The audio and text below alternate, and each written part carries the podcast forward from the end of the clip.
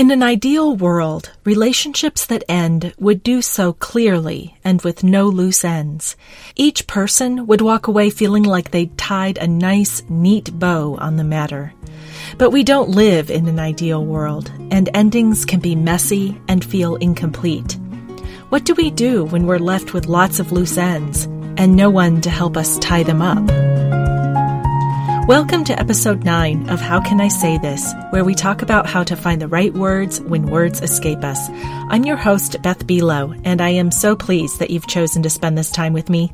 In this episode, we're going to do a deep dive into a listener question about how to find relationship closure alone when it's not possible to do it together.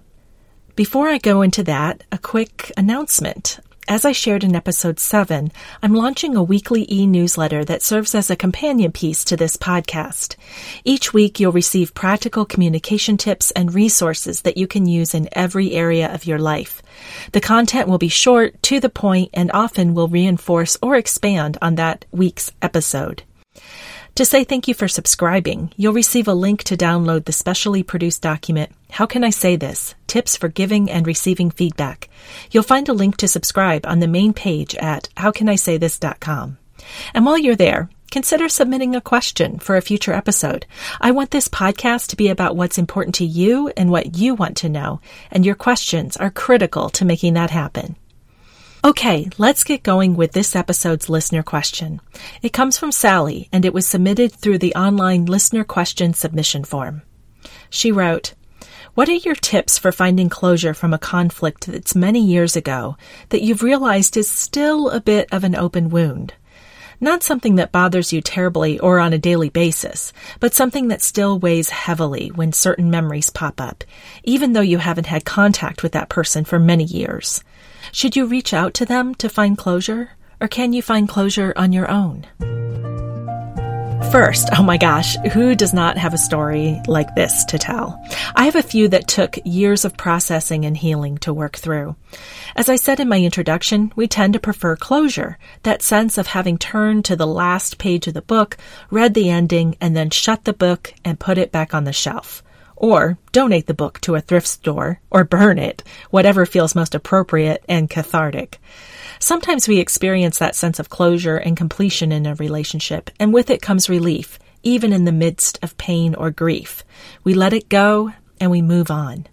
But that doesn't always happen. Sometimes we don't know when it's the last time we'll speak with someone.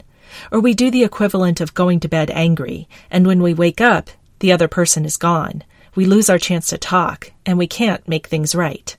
Or we think we have closure, but find our thoughts floating back to the person or situation, wishing it had a different ending or that it didn't leave us feeling so emotional or cause our blood to boil. In terms of how can I say this, the focus of my response today is less on what we say to others at the moment of disillusion and more about what we say to ourselves when the responsibility for closure falls squarely on our shoulders. Our self talk can be extremely loud, and it can tell us that we should be feeling shame, guilt, distrust, grief, or even powerlessness. It can also, as Sally describes, eat away at you a little bit at a time, popping up just often enough to say, Hey, I'm still here. That you feel distracted and a tug to the past that weighs you down. I mentioned I have a few stories like that. One was from graduate school when my boyfriend broke up with me over email. This was early winter 1995, so 23 years ago, almost to the month. Email was still a relatively new tool at that time, and the rules of email etiquette were still being formed. That said, I can safely say that breaking up a relationship over email was a really crummy thing to do. I won't detail my attempts at closure, except to say that making the effort was one of the most profound growth experiences of my life, and that complete closure with my boyfriend never happened.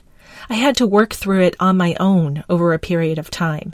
My processing included writing a short story about it in a creative writing class several years later, which, when I read it out loud, led my fellow writers to cringe and make sympathetic noises in my direction.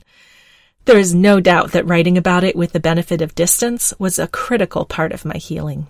That's one way I would respond to Sally's question. When you find that a past relationship still lingers and takes up too much space, it's an opportunity to examine the story that you have around it. For instance, my personal story went from I was dumped in a most undignified way to that was the moment I realized I deserve better than to be treated in such a callous way. In writing about the incident, I was able to rewrite the story from an empowered mindset instead of feeling like a victim. So, one step is to examine the story from beginning to end, not just focusing on the end. Reflect on how the relationship began. What did you appreciate about the relationship? Who were you when it started? As you think through the evolution of the relationship, where did it end up? How did you leave it? Who were you at that point? What did you learn? How are you changed? And what felt unresolved? This could all be a mental exercise, or if it helps, write it down, perhaps in the form of a letter that you're sending to a friend you trust. You could also frame it as a letter to the other person, if that's helpful. This is not about the angry letter that we sometimes hear suggested, where you vent on the page, then rip it up without sending it. This is more about shifting the narrative from the perspective of, here's the story we share and what I experienced and learned from it. From there, you might have some added objective perspective that can inform your next steps. If you feel you need to find closure by contacting the other person, you can craft the letter so that it can be shared with them. Only share it if you can do so without any expectation of a response. You have to be okay with sending it and not receiving a reply. We can't know how the other person feels, and we don't know if they also feel the tension or weight of the unresolved issue. We can't expect them to process it in the same way that we do. In fact, tread carefully if you decide to make contact, because they might still be holding on to the pain and see it as an opportunity to lash out at you and reopen the wounds. That's the other risk that you have to be willing to accept and navigate. If you choose to find closure on your own, know that it might take some time and involve setbacks. I once had a boss with whom I had a falling out, and while we had a final goodbye conversation, I felt a great deal of resentment and actually hostility towards her for almost 10 years. And yes, I actually did say 10 years.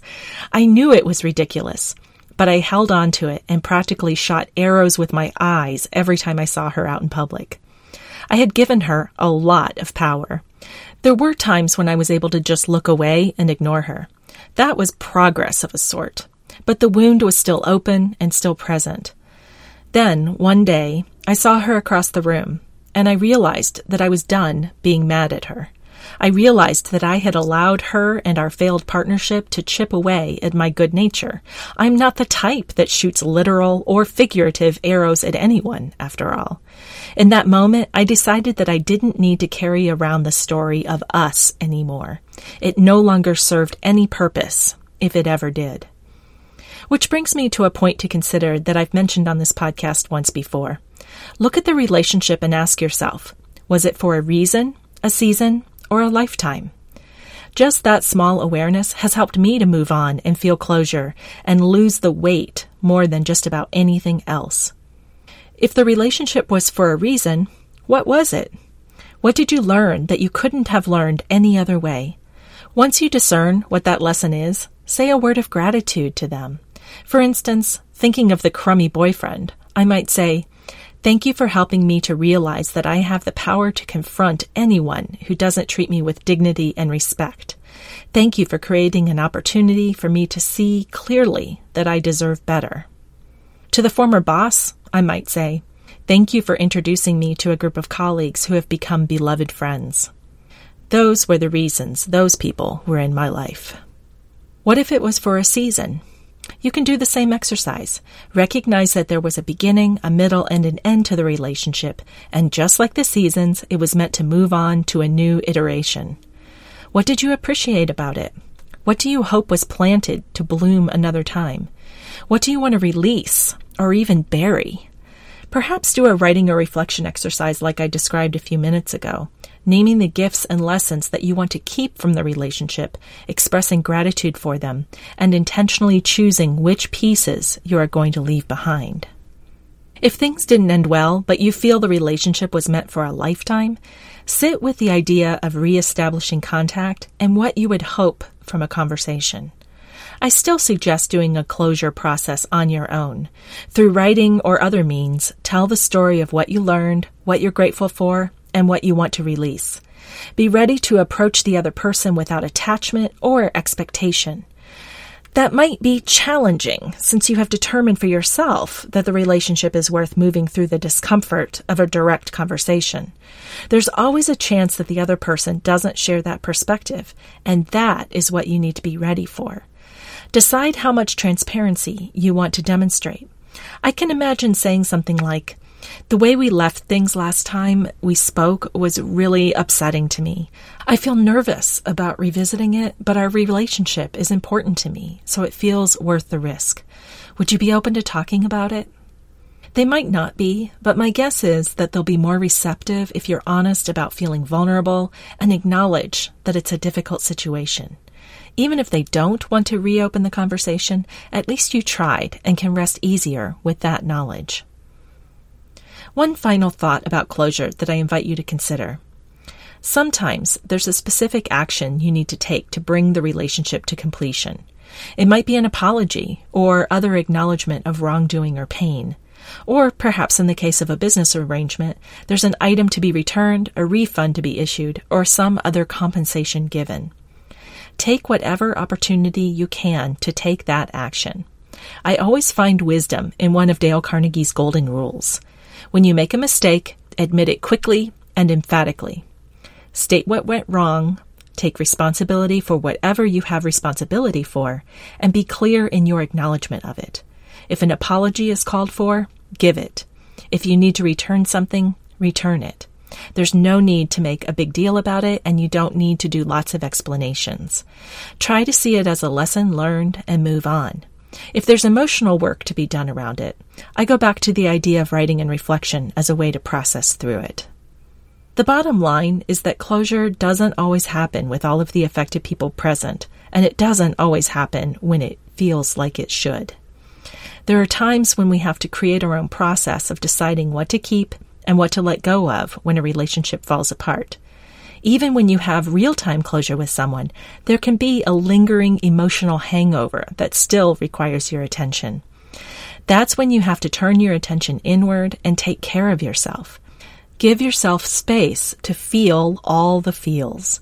Write it out, talk it out, create new associations with places and objects so that the last time you experienced them wasn't with that person.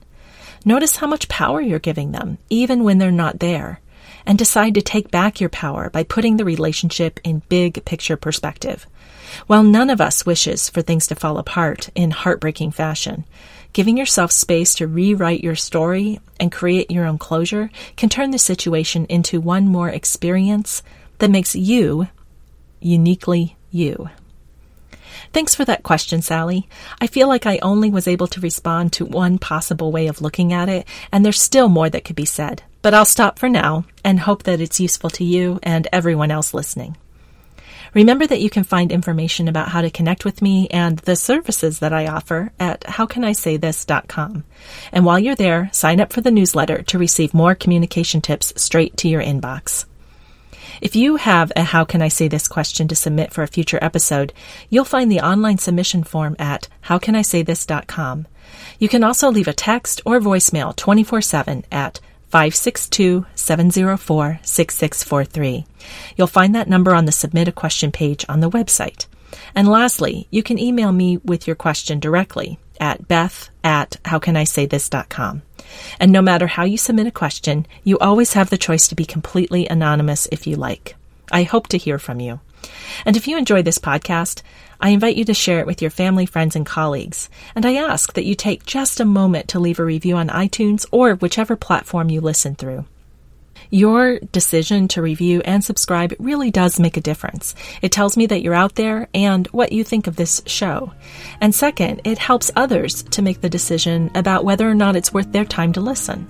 I'm really grateful to everyone who has rated and reviewed the show so far here, and I hope you will consider joining them.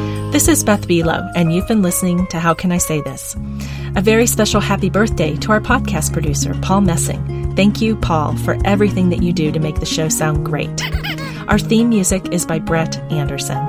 Thank you so much for joining me today, and I invite you to take what you've learned here and use it to speak up, speak out, and speak courageously.